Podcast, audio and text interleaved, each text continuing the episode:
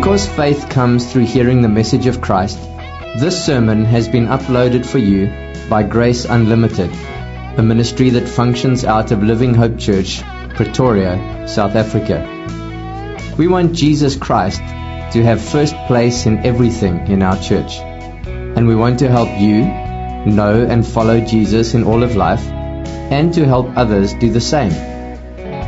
Find out more or download many more free sermons at graceunlimited.co.za or livinghopechurch.co.za.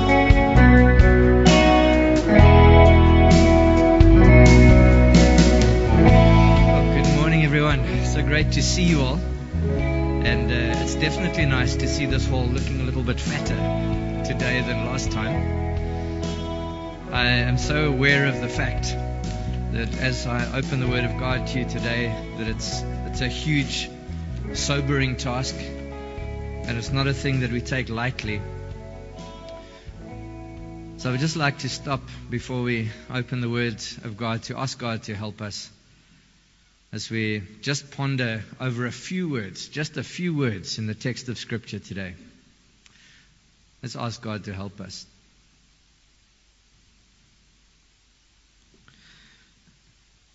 Lord, we just gather here again today, and we're so conscious of our weakness.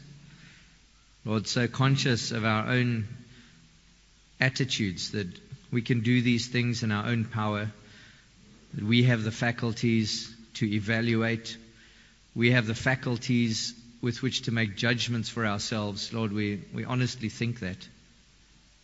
And I pray, Lord, that you would help us today to abandon our confidence in ourselves. Help us to abandon all effort to think that we know, think that we can make better judgments and better evaluations that you can. And we pray, Lord, that you would help us today to throw ourselves on your mercy. Help us, Lord, to come before your throne today with humble hearts and say, God, you know, you know better. You know my heart. You know my failures. You know my weakness. You know my difficulty to understand. Lord, please help me. Help me to see. Help me to understand. Help me to believe. Help me to stand up in hope and be strong in this dark and messed up world. Lord, please help us today, we pray. We pray these things in Jesus' lovely name. Amen. So,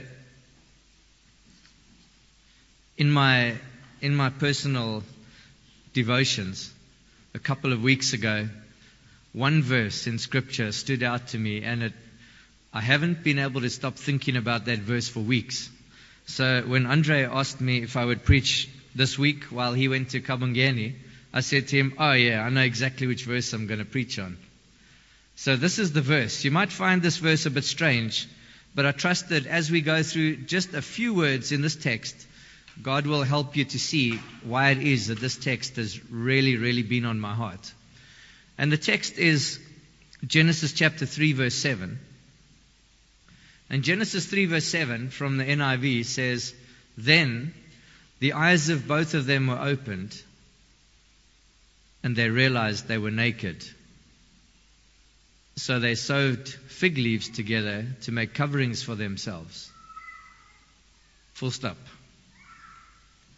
What a terrible, terrible moment to suddenly realize that you're naked in the fullest sense, not only being unclothed, but standing before God and before every eye that sees you vulnerable and exposed. This, this verse describes not just a crisis in the moment in the lives of Adam and Eve, but this describes an existential experience for you and I in this world. This is a real struggle that you and I struggle with every single day. This sermon today is not meant to be an academic um, evaluation of these words, you know, with the grammar and the syntax and all of the, the smart things. What this is doing, this is meant to describe today the human experience, the experience that you experience as a human, even now while you're sitting in your chair today. This is meant to describe your problem and my problem as human beings. It's meant to describe God's solution to this problem that you and I are facing today and every day. As you go out of here, you face Monday morning, you do your work week, you keep moving. This is your problem. This is what you're facing. This is the struggle that you have every day. Now, I see on this presentation that while I was preparing this, I put some pretty fancy fonts in here, pretty gnarly sort of fonts, you know, to, to communicate what I'm trying to communicate. But I see with uh, with Windows and all that stuff, things change. You know how fonts, you know how fonts work, guys. So that's part of the fall, okay? It's part of what I'm describing. Things don't work in this world, okay? So let's start with it. Let's start with that verse. Let's begin. Of course, the, the verse begins with a chronological marker, okay? Then the eyes of both of them were opened. There was a point in time when this happened for Adam and Eve. They're in the garden. The, the environment in which they've been living is absolutely wonderful. Just imagine with me, if you can just close your eyes and imagine with me nothing existing except the living God.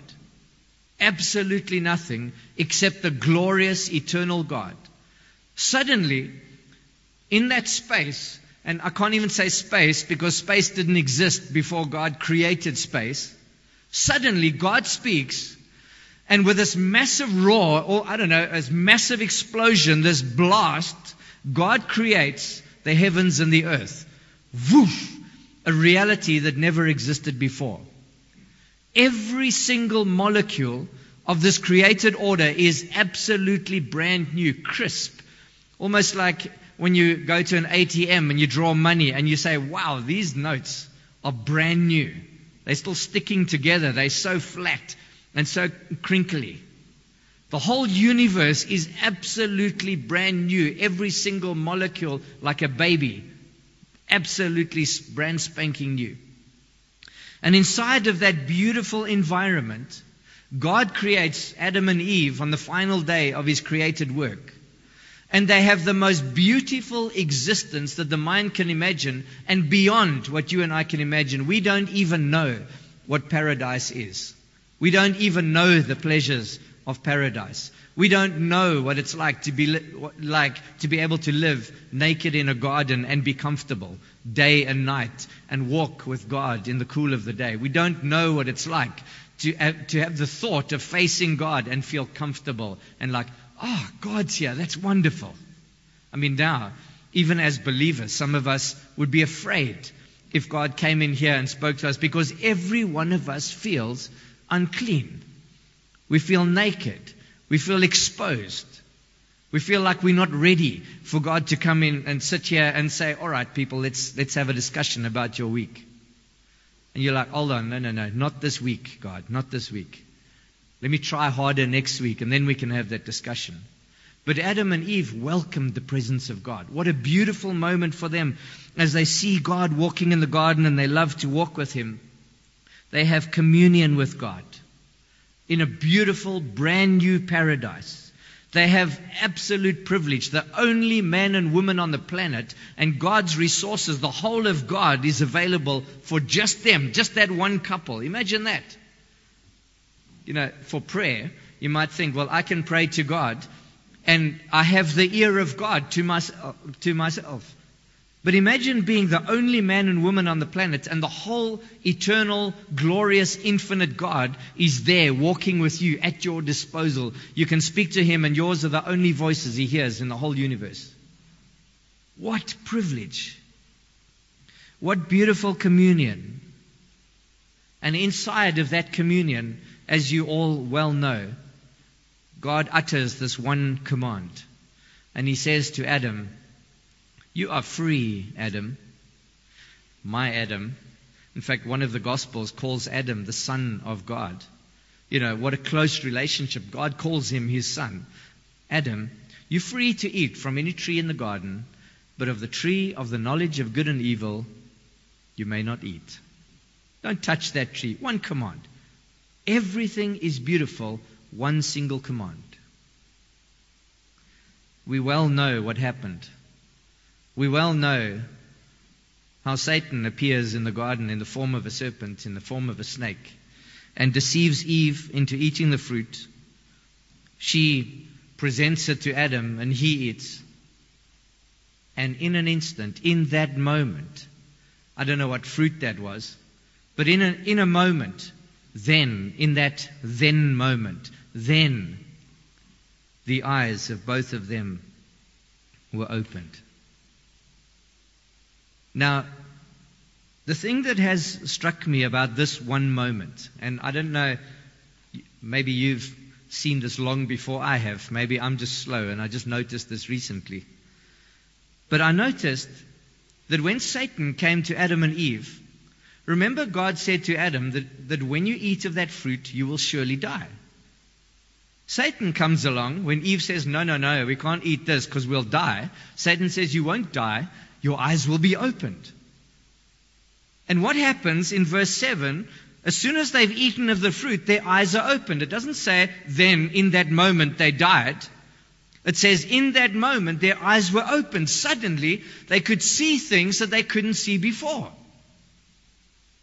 And I began to think over these last few weeks, I began these few weeks, I began to think, what could they see now that they couldn't see before? Their eyes were opened to a whole new world that they couldn't see before. And as I thought about that, I realized that when God said, the day you eat of that fruit, or when you eat of that fruit, you will surely die, that their eyes being opened is synonymous. It's the same thing, it's the same process as dying spiritually, except that there's, there's a horrible, horrible twist to this moment that we're looking at. This one click of the, the one second hand of the clock in that moment. Their eyes were opened. What happened in that moment? Something was lost in that moment. They died. They lost the ability to see God. They lost the ability to see how God reasons. They lost the ability to see how privileged they were. They lost paradise. They lost communion with God. They lost all of the sense of, the wonder of God's created order. They lost something absolutely, absolutely massive. You stare at this and you're like, how could we lose something so big? Their eyes are opened, so they've lost the ability to see, but they've also gained the ability to see something else, haven't they? What are they looking at? What can they see? What is this thing that they're looking at that this verse is speaking about that drives them to the point where they're going to go and sew fig leaves together to cover themselves. What made them do that? What motivated them? What were they looking at? They became dead and blind to the whole God centered world, completely unable to see the beauty of the paradise that God had created. And their eyes were opened to a whole world of deception Obviously, when, when they, the text says that they, then they, their eyes were opened and they realized that they were naked, it doesn't only mean that they realized they didn't have clothes on. It means that they were exposed. They suddenly realized, oh no, we've been busted. We stand before God, and God is looking at us with an, accuse, uh, an accusing eye. I mean, you and I know what that's like, don't we? We know what it's like especially when you meet with people who are godly people and they look at you and they, you think they can see right into you. When they look at you, they ask you one question and they see you fumbling the answer and you're like, hmm. They don't even have to say anything. You know that they can see your folly. They can see your weakness. They can see your ignorance. They can see your immaturity. I don't know, do godly people have that effect on you? They certainly have that effect on me when I look at people who are more mature, they just have to give me a look, and I realize, hmm, do I feel small? You know, do I feel like a little wimp that hasn't been anywhere? You know what's, you know what's scary about this moment? Is that they've sinned against God, they've, they've defied God, but they were not overpowered in the garden, were they? Did, did God allow Satan to come into the garden as this huge, you know, the huge, glorious angel that he was? Did God allow him to come settling down on the scene, you know, darkening the sky with all of his power and saying, you know, in front of Eve? And she's like, ah, and, and he says, Eve, you eat the fruit now. And, and Eve's, yes, yes, I'll eat it. You know, there was no intimidation. God didn't allow Satan to come bursting in there and to intimidate them. He comes in the form of a snake, in the, in the form of a serpent. Obviously, Eve is not afraid. This is a supernatural world. I mean, Adam and Eve are walking in the garden with God Himself. It's an enchanted paradise. It's, it's amazing. It's wonderful. Of course, a talking snake is not going to be a big shock to them like, oh, a talking snake, what's this? They've been walking with God. You can imagine Eve like, wow, this is wonderful. I didn't know this little snake could talk. I mean, of course, she's, it's enchanting. It's like, wow, this is amazing. And he's telling me about this fruit. Hmm, yeah, you're right. It looks quite nice, doesn't it? So God doesn't overpower them. So when the eyes of both of them are opened and they realize they're naked, they, they're not standing before God as victims who have been overpowered by the massive power of Satan. They're exposed because they have willingly done what God said without any force, you know, without any pressure being put on them. All they have to blame is their own failure, their own weakness, their own shame. So their eyes are opened and they look at themselves and they feel ashamed. Oh no. What have we done? That's exactly what God says to Adam. What have you done? He doesn't say, What did Satan make you do? Adam, what have you done? And you can imagine the shame in Adam as his eyes are opened and he stands and he looks at himself. As he stands there in front of every created animal, every creature that he has named, one after the other, and those animals looked at him as their ruler. You remember, God put Adam in the garden to, to represent God, to rule over those animals as God rules over the universe. And now every one of those animals, you can imagine, the dogs and the lions and, you know, every animal you can imagine looking at Adam like, hmm, I see you. You can imagine him looking at the eyes and like, don't look at me, don't look at me. I mean, you know what it's like when you, when you eat something and there's a dog looking at you and he wants, he wants your food. No, this is mine. And suddenly you realize, yes, I'm feeling a bit greedy. This dog, all he wants is a little bit, you know, and I'm too stingy just to give the dog something, you know. You know how dogs make you feel. Imagine Adam walking in the garden and every animal he's looking at, and the animals are all looking at him. You know, if they had hands, I can imagine them going like this, staring at Adam. The angels who sang Job 38 when God is speaking to Job. He speaks about, he asks Job if he was there when he laid the foundations of the earth and the sons of God, the angels, were shouting and singing and rejoicing. Obviously, one of the moments when those angels were shouting and singing is when God makes a being just like himself. And now suddenly this being has done the most ungodlike thing you can ever imagine. He's defied the living God. He's become unlike God to a large degree. And those angels, you can imagine them gasping in shock as Adam and Eve defy the living God and they stand there in their shame and there's nothing to fix that shame. They're stuck. They're trapped in that shame for good, permanently, forever. They've disobeyed God and they have fallen into loss that we cannot even comprehend. That's the one half of this thing loss, loss, loss. They've died to something beautiful. They've died to something wonderful a whole chunk of their purpose in this world has been cut away. They can't glorify God anymore. They've provoked him. And one of the things that I can't get over in this text is how personal it is. You know how personal nakedness is. You know, you can even be in your own house.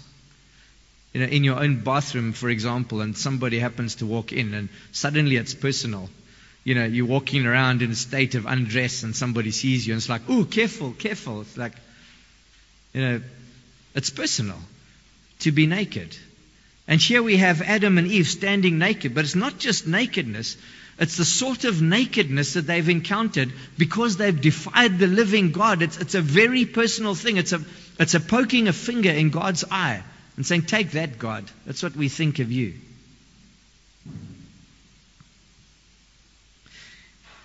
I think if we had to put this experience of, of nakedness, this experience of having their eyes opened into a right context, we could describe it as Adam and Eve not being satisfied with what God has given them, but wanting something that God has deliberately chosen not to give them. That's why I said to them, Don't touch the tree. Don't eat from the fruit of that tree. Remember, Eve said, Don't even touch it. That's how seriously they understood God's command. And they said, We want what God has chosen not to give us. God, we want what you've chosen. We don't care, God, about your evaluation of the situation. We want to know good and evil. We know about that. We want to know good and evil. We want to understand what evil is. We, are not happy that you are the only one who knows what evil is and we don't know. We'll, we'll make a plan so we'll get something that you've chosen for us not to have.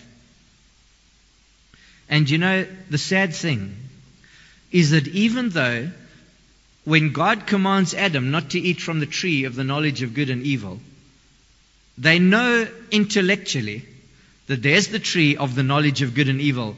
Do you realize, Eve? We could know good and evil. You know, there's a fact. They understand this fact. But knowing that fact has not had any impact on them, has it? They're still perfect. They're still in the garden. But in the moment when they eat of that fruit and they and suddenly the knowledge of good and evil becomes an experience for them. It's become real.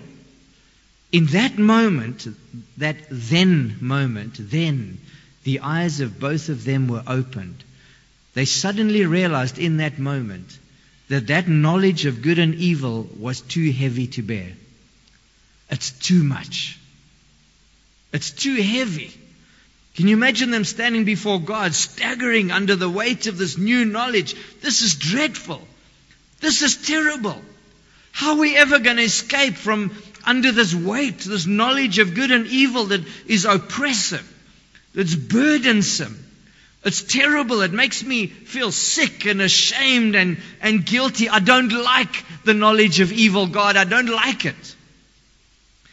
And I think that this is the experience that you and I experience a lot of the time. We don't like knowing evil, do we? We don't like the fact that in one sentence, any one of us here could destroy a relationship with anybody else in this church. I mean, you know that's true. You know that any of us could sit at a table having coffee. You know that I could say something to you that would make you hate me and will want to distance yourself from me for the rest of my life or the rest of your life. I know that any of you is capable of doing the same to me. Isn't it dreadful to know because of, we, because of the fact that we know what we like inside? I know how perverted I am. I know what a failure I am. I know what kind of shame sin brings me. I know how much damage I can do to other people. And sadly, you, and, you know how much damage I could do to you. We can smash each other. We can damage each other. And it's absolutely amazing in the church. God preserves this group of people in relationships of love in spite of this terrible nature, this, this knowledge of good and evil inside of ourselves. I don't know if you feel the heaviness of this. I don't know if you if you hear what I'm saying and saying, yeah, I know. Even now, today, I can even think in my mind of, of evil that I've done. And I just wish it would end. I just wish my longing for sin would come to an end. I just wish that Jesus would burst through the scene and take me away from here because I'm sick of sin. I'm absolutely sick of it. How I long to be back in that state of paradise when the knowledge of good and evil is, is not a thing for me anymore. I want communion with God. I want to be free from the temptation to sin against other people, to be angry with other people, to lust after other people, to be greedy, to be lazy, etc., etc., etc., anxiety, day after day after day, living in, in, in a state of worry. Here's Adam and Eve in the state of worry. They, you know, probably eating their fingernails. They're thinking, God is coming into the garden. God is coming into the garden. What are we going to do? How do we hide? What are we going to do with ourselves? We're naked. We can't take this away. How do you take nakedness away? I mean, clothes haven't been invented yet. And as soon as the act of sin is complete, you know that condemnation rushes upon you. And it's really, really difficult to get rid of that sense of condemnation. Then the eyes of both of them were opened. What were their eyes opened to? They realized they were naked. So, of course, they were naked before. Maybe we could start one step behind that. We could say, of course, they could see before, couldn't they? I mean, they could see the garden, they could see the animals. Adam names the animals. Uh, God creates all of the trees in the garden that were had two characteristics. They were one, pleasing to the eye, and two, they were good for food, but they were pleasing to the eye, weren't they? So obviously, Adam and Eve could see. So when it says their eyes were opened, obviously, he's not just saying they were blind before, now they could see. They, he's talking about them being able to see something specific. And the thing, specific thing they saw that they, is that they were naked. Obviously, they were naked before, and they knew they were naked before, but how come their nakedness now suddenly becomes an issue? So before their nakedness had been something beautiful. Their nakedness had been their glory. They had walked in the garden, and I believe what many theologians have said, that when God created Adam and Eve, they were clothed with light. They were shining beings, like the angels. They shone. They shone like God when God appears on the mount with uh, Peter, James, and John, and he's, he's like lightning. He's clothed like with, with bright, shining light. God is said to clothe himself with light as a garment in Scripture.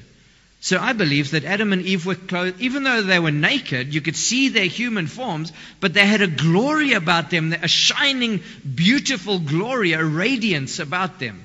So that when the animals could see Adam and Eve walking in the garden, they could see the glow coming they could see the shine. They could see the, the wonderful rays of their presence shining on all the trees and the leaves, and, and every animal came to bask in their glow, to be close to them like, like we huddle in the sunshine on a cold day.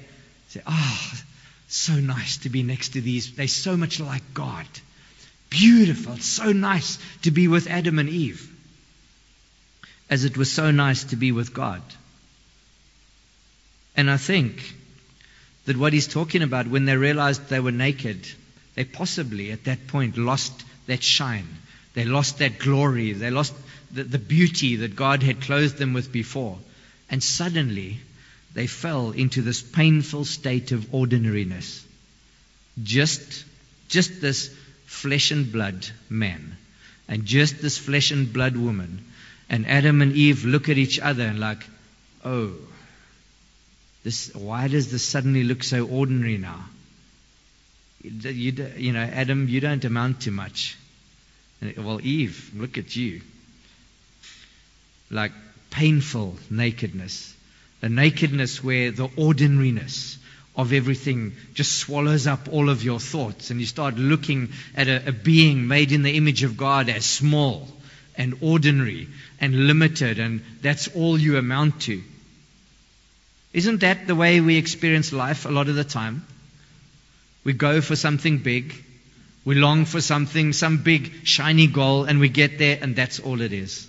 It's just, oh, a new car. Hmm, okay. it still needs to be maintained. Still needs tires and oil and filters. You know, the new job. I didn't realize this boss had such a bad temper. You know, uh, it's like a nice office, but ah, this guy that I've got to work with, etc., etc. I like the way Hope thinks about relationships, and we talk about these things quite often. And it's so nice the way she describes new relationships. You'll see it again and again. Um, a guy meets a girl, and it's like, woo, everything's amazing. And you, I know, well, this is a guy's perspective anyway. Can't sleep, can't think about anything else. He wants to talk to her all the time. He doesn't want to wear her out, but he, he wants to talk all the time. So he just is freaking out, but he's just trying to be cool the whole time and trying to be normal and chilled. But you know what? That often happens, but there comes a point when the excitement of meeting a new person disappears. And it just sort of calms down and gets ordinary. And then there's, you know, then there's the whole process of going out long enough to see if you're ready to get engaged or, you know, whatever structure of marriage you use. And then maybe when you get married, like when I went to, when I went on honeymoon when I got married, I thought, yes, this is going to be the greatest thing on earth. And it turned out, honestly, turned out to be one of the, the worst times that I ever went away with my brand new wife. It was like, oh, this is this is not that great. We just struggled to get on with each other with all this wonderful stuff. I mean, you guys don't experience that. was so wonderful that um, we were disillusioned. You know, at what it would be like to live so close to each other the whole time, all the time, all the time. All, eventually, it's like, okay, I just need a break. And my marriage wasn't all like that. Eventually, we would say to each other, you know, I wish we could just go on honeymoon right now. This would be great. You know, right, this time would be great because now we've learned to love each other. But my point is that even the things that you think are going to be the greatest experience on earth, like honeymoon, I mean, wow. It's a, the honeymoon phase. We talk about it idealistically. But for Adam and Eve, the honeymoon phase was gone. They were seeing too much. They were irritated by each other. Two people on the face of the earth. And Adam understands he can't trust Eve. And Eve looks at Adam and she can't trust him. What a terrible reality. I mean, you and I, we can look around at each other in this room, and there's some things that you will never tell even a person that you're married to. Never mind somebody, somebody that you're not that close to. You wouldn't go and tell somebody that you think doesn't like you. You won't go and tell them sensitive information that you think they're going to use against you. There's a, there's a degree of fear. There's a degree of fear of being exposed and being exposed to shame and feeling uncovered and naked. And imagine Adam and Eve in this um, relationally provoking God and standing there shamefully exposed, they feel unsafe. They have been reduced to shame. They stand there feeling like I don't even want to live anymore. What a dreadful reality. I know that many of you here struggle with this a lot. And I've had to struggle through this a lot the ordinariness of life. How miserable life can be, and how unsatisfying life can be. What is this? It's the knowledge of good and evil. It's the knowledge that there's deception and wickedness, there's, there's hostility between us. It's a terrible, terrible, burdensome reality that Adam and Eve uncovered. They were disgraced in the eyes of every creature. Their nakedness, that used to be their glory, that used to be a wonderful thing that they celebrated and loved, was something that was now associated with guilt and grief and pain and distorted devilish desires and destruction. Imagine Adam and Eve looking at each other for the first time and understanding what lust feels like. Before they had no clue what lust was. It's still a strong desire, but suddenly Adam starts lusting. And Eve, maybe she starts lusting as well. Maybe Eve starts being greedy. Maybe she starts being dissatisfied. Maybe Adam in that moment, if you just read a few verses later on in Genesis 3, maybe Adam thinks this stupid woman, I'm going to make sure she doesn't do something like this again. And Eve is like, you know, this guy, you must just look at me like that again and I'll clap him. I mean, that never happened in paradise. You know, you don't talk to me in that way. What a distortion, what misery, what knowledge of good and evil, what a terrible new discovery this was for them as they realize they're naked and they stand there in front of each other. They distrust each other. She wants to attack him, he wants to rule her harshly. And they discover that their nakedness cannot be taken away. What can they do to go back to where they were before? Now they have the knowledge of good and evil. How are they going to get rid of this? How are they going to reverse this? And this knowledge is going to be with them forever. Imagine throughout the ages and ages of a lost eternity, men and women and children before God, understanding all this knowledge, the, the filth and the shame and the anger, the cursing, the bitterness before God, screaming out against God in, in a sense of like, I've been wronged, I've been wronged, what have you done, God? Even Adam, you remember when God confronts him and says, What have you done? What does Adam say? God is your fault. Can't you see? You know, anybody with half a brain can see, God, that you created us. You put this stupid woman with me to deceive me. And what was I supposed to do? It's your fault, man. He's lost God's ability to reason. He can't reason like God reasons anymore. To him, this whole logic, this fallen logic, this knowledge of good and evil seems reasonable, it seems rational. And he looks at God and it's God's fault. And the individual in a lost eternity is going to think like that forever and ever. It's God's fault that I'm here. God is the, the one that's in the wrong. I'm right. I'm innocent.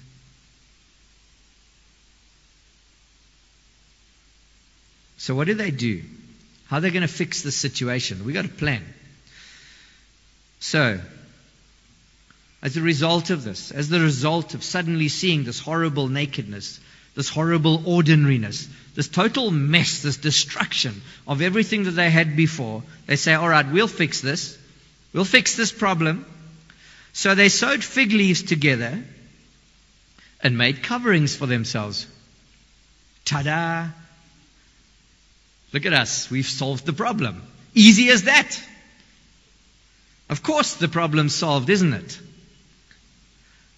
Somebody looks at you and says, Hey, who broke this thing? Easy, man. Pull out a little lie. Oh, it wasn't me. Problem solved. Somebody shoots somebody because, you know, you stole some money from me. I'll shoot you dead. The cops come. I just deny it. Ta da! Fig leaf. Problem solved. All I have to do is take a fig leaf, put it at the right patch. I'm not naked anymore. Hm. What kind of reasoning is that? I mean, that's what sin does. This is what the knowledge of good and evil does. It's like, it's like our politicians in, in some instances where millions and millions of rands have been stolen. And like you sit in court for months just denying that you ever did it, and then problem solved. No hassle. So their desperate sense of condemnation forces them to hide in some way. Okay, well, if I can hide my nakedness, I'll be cool. And one of the problems is that they know God is coming. They're in the garden, they've sinned, and they're like, oh no, oh no, oh no, God is coming. They're afraid of God. Why are they afraid of God?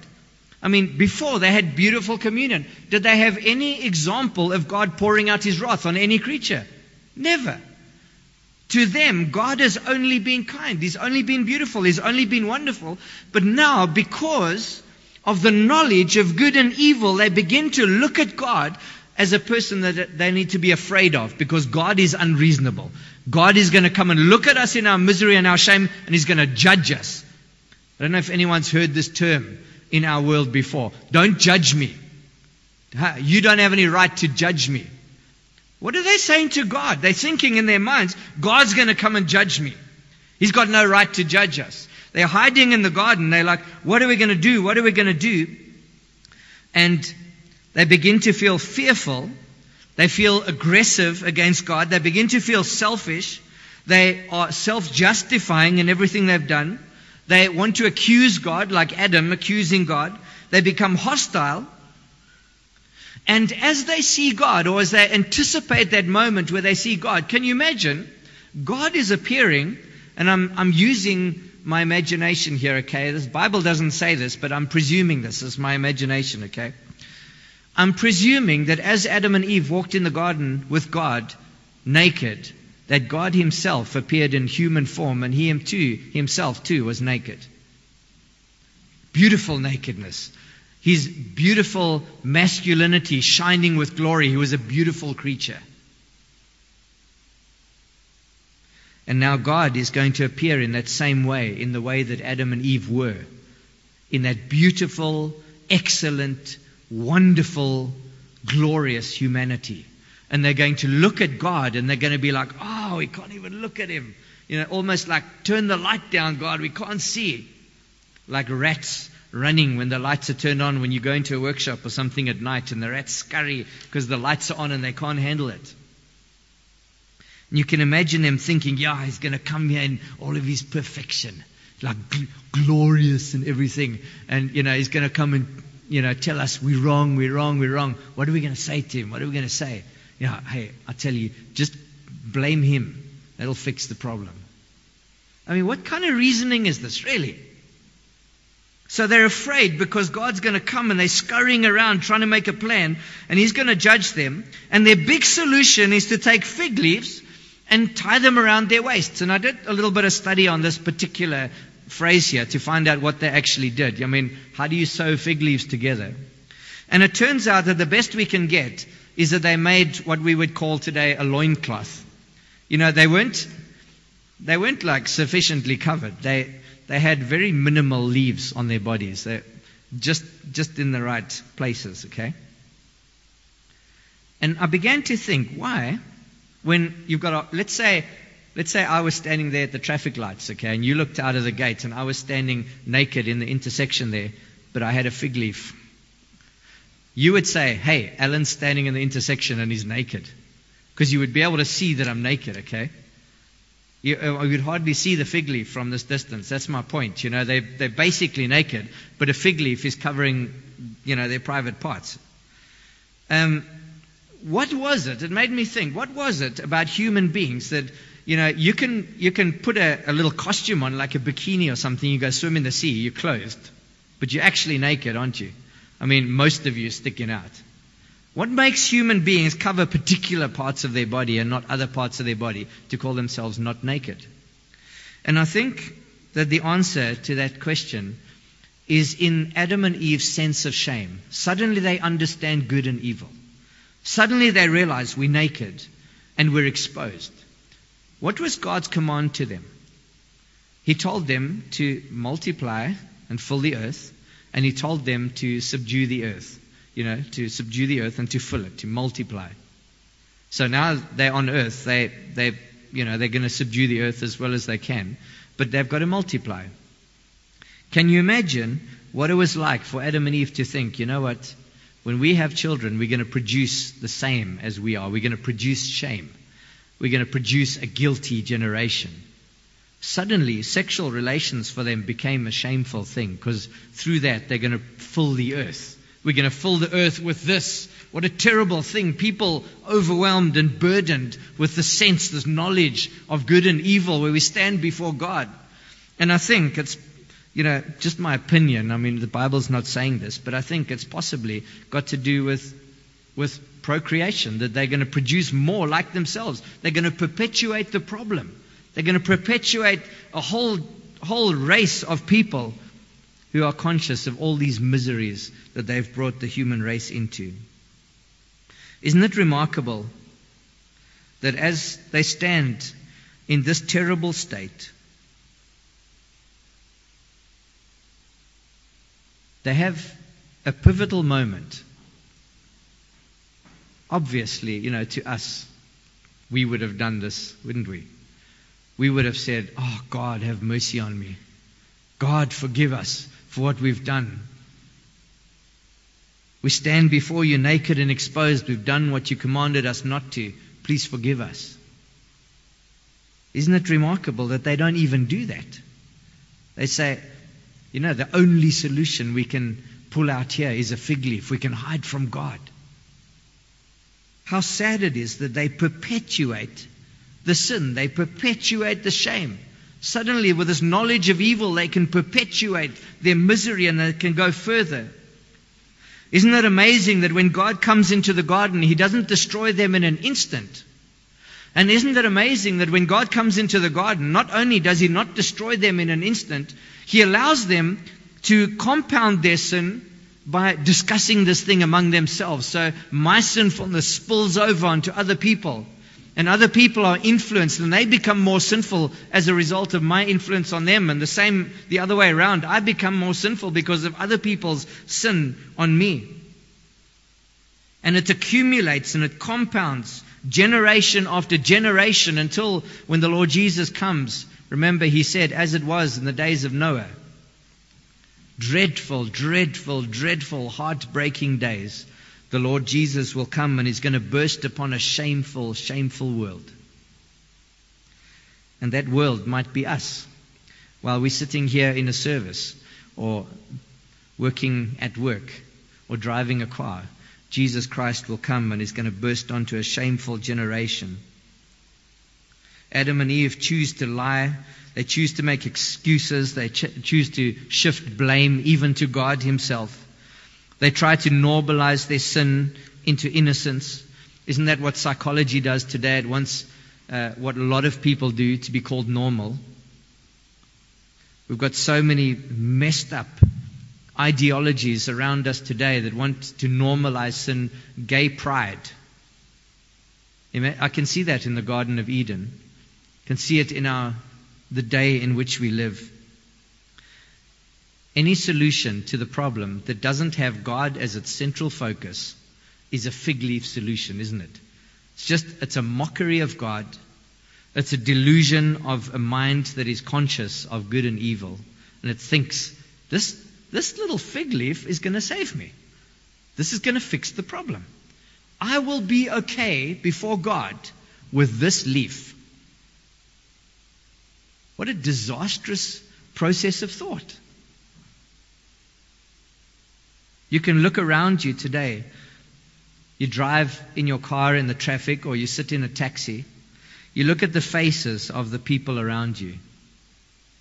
And in the faces of those people, crowding through a mall or just trying to walk home from work, you see they've had a hard day.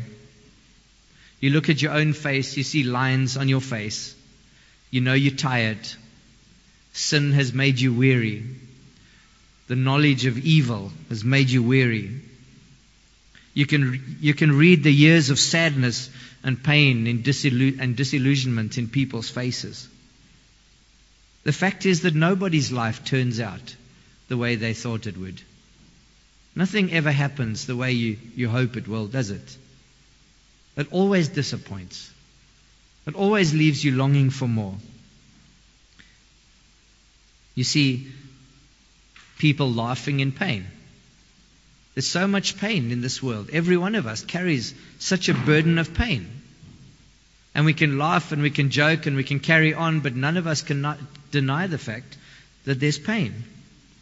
Online videos, you just flick through YouTube, everybody's trying to show you this is the ultimate life. This is wonderful. You know, this is the future. If you could just be free like me, toss your job, just sell everything you own and just go and live in the bush, swim in a river, catch fish. You know, look at me, I'm living the life. You've seen those videos, hey? Everybody trying to avoid this reality. But it's here. Fig leaves are not going to cover it. The life in the jungle, going to live on a tropical island where nobody knows where you are and just suntanning every day. It's a fig leaf solution. God is here. God is looking. We're exposed before the living God. Even in this church, you know that you have pain in your heart. You know that your life is not turning out the way you hoped. You know nothing is ideal the way you want it to be ideal. And you know that you live with pain. You know that to a degree you live with guilt and shame. This is an existential struggle. People believe that there's something bigger, something better, something greater, something higher, something more satisfying, something less ordinary. And as a result, you and I are plagued with restlessness. We can never stop until we find the place where we're back in paradise. Are we going to find paradise by using fig leaves? No. We believe, we honestly believe that we were made for something bigger and we just can't get there. We can't come to the experience of something bigger. As one commentator said, it's like a beautiful song that you heard long ago. And you just can't remember where you heard it or what the words were, but it makes you cry. You're like, oh, remember that. You can't quite describe it, but it's like a tune from ancient times that keeps haunting you. We long for paradise, don't we? People struggle their whole lives trying to get back what we've lost by losing themselves in academics, arts, music, accomplishments. Fig leaves. One fig leaf after the next. And as soon as that fig leaf withers, you've got to get another one. Because that one doesn't work anymore. They try to present themselves, we do, don't we? We try to present ourselves as more accomplished than we actually are. We try to cover our nakedness and our shame and our guilt and our loss by doing something, by appearing impressive by qualifying ourselves, by becoming people of purpose. My life has meaning. We believe that we have a right to happiness in this world. We believe we have a right to fullness and satisfaction. And we'll even use religion in order to do that. We'll be religious just to feel satisfied and to feel that we're in the right place. But like Adam and Eve, we will not turn to the true worship of the living God. There's just so much that distracts us. We, we can't believe that the worship of the living God really is the true thing. Why?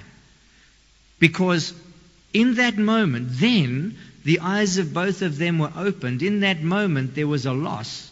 And the loss is that God centered worldview. That is the hardest thing you're going to, the hardest task that you're ever going to have in this world is to understand this world from God's perspective. To see that God is right and I'm wrong. And the thing that we gained is a world, a whole world view that fights against God's perspective completely and perpetually. So I'm going to finish with this. And this section really only needs to be really short. We started with something lost and something gained. We lost perspective of God, God's attitude, God's mind, God's heart, God's paradise, God's communion. And we, we looked at what we gained an anti God worldview where we think we can fix the problem with something as small as a fig leaf. We're hostile toward God. We feel ashamed. We feel exposed. We feel naked before God. And that drives, that is a, a motivation that drives us day after day. You can identify with all of the godless misery that we've gained and have tried to remedy day after day with silly little solutions. But what is the solution to this problem? Obviously, the only solution is to go back to God. To have a look at God like Adam and Eve should have done in that instant, then, that then moment. They should have turned to God and said, God, have mercy on us. We need to go back to what we've lost. We've lost God. We've lost relationship with God. We've lost paradise that surrounds God. We've lost communion with God. We've lost God brimming with pleasure in us as His creatures. And I just want this one phrase to stick in your mind if you forget everything I've said that God is giving paradise back and more to individuals. What an amazing reality that as you sit here today, aware of your own fallenness, your ordinariness, your shame, your nakedness, being exposed, the longing for something greater, the longing for more, isn't it absolutely wonderful that as you sit in your seat, you can do exactly what Adam and Eve failed to do. You can come to God and you can say, God, have mercy on me. All I can see is this knowledge of good and evil, and I cannot even see the world from your perspective anymore. God, have mercy on me and forgive me for my sin. God, receive me as your child. God, grant me back paradise.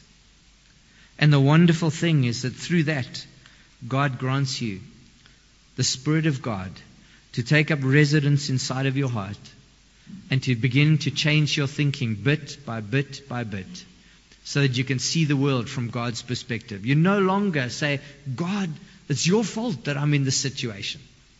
I'm not surprised that I'm sinning so much because it's because of you. And suddenly we come to God and we realize God is the only one who's innocent. God is glorious. God is beautiful. And at the touch of his finger, He's giving spiritual life to individual upon individual, and He's radically transforming lives so that we are not only able to see that beautiful paradise, but we're going to see so much more. We're going to come into glory that is unspeakable forever and ever through our Lord Jesus Christ. Full restoration forever and ever. So I would encourage you today throw away the fig leaves and come to the Lord Jesus Christ in repentance. Lord, we are so conscious today of our weakness, even as we sit here in this room. You know, Lord, that even as Christians, we know that the Lord Jesus Christ has come into this world to live as us and die as us. But we are still so conscious, Lord, that you really have saved weak material. You've saved shameful people. You've, sh- you've saved people who just absolutely deserve nothing from you. We've defied you. We've sinned against you willingly and perpetually. Lord, please help us today in this moment to have one of those then moments. Then the eyes of those at Living Hope Church on that morning were opened and they could see the glory of God. They could see paradise, that as the naked Jesus hung on the cross, dying in shame as a human being, he raised us up into glory so that we can be admitted to that glorious paradise again. Please help us, Lord. We pray these things in Jesus' name.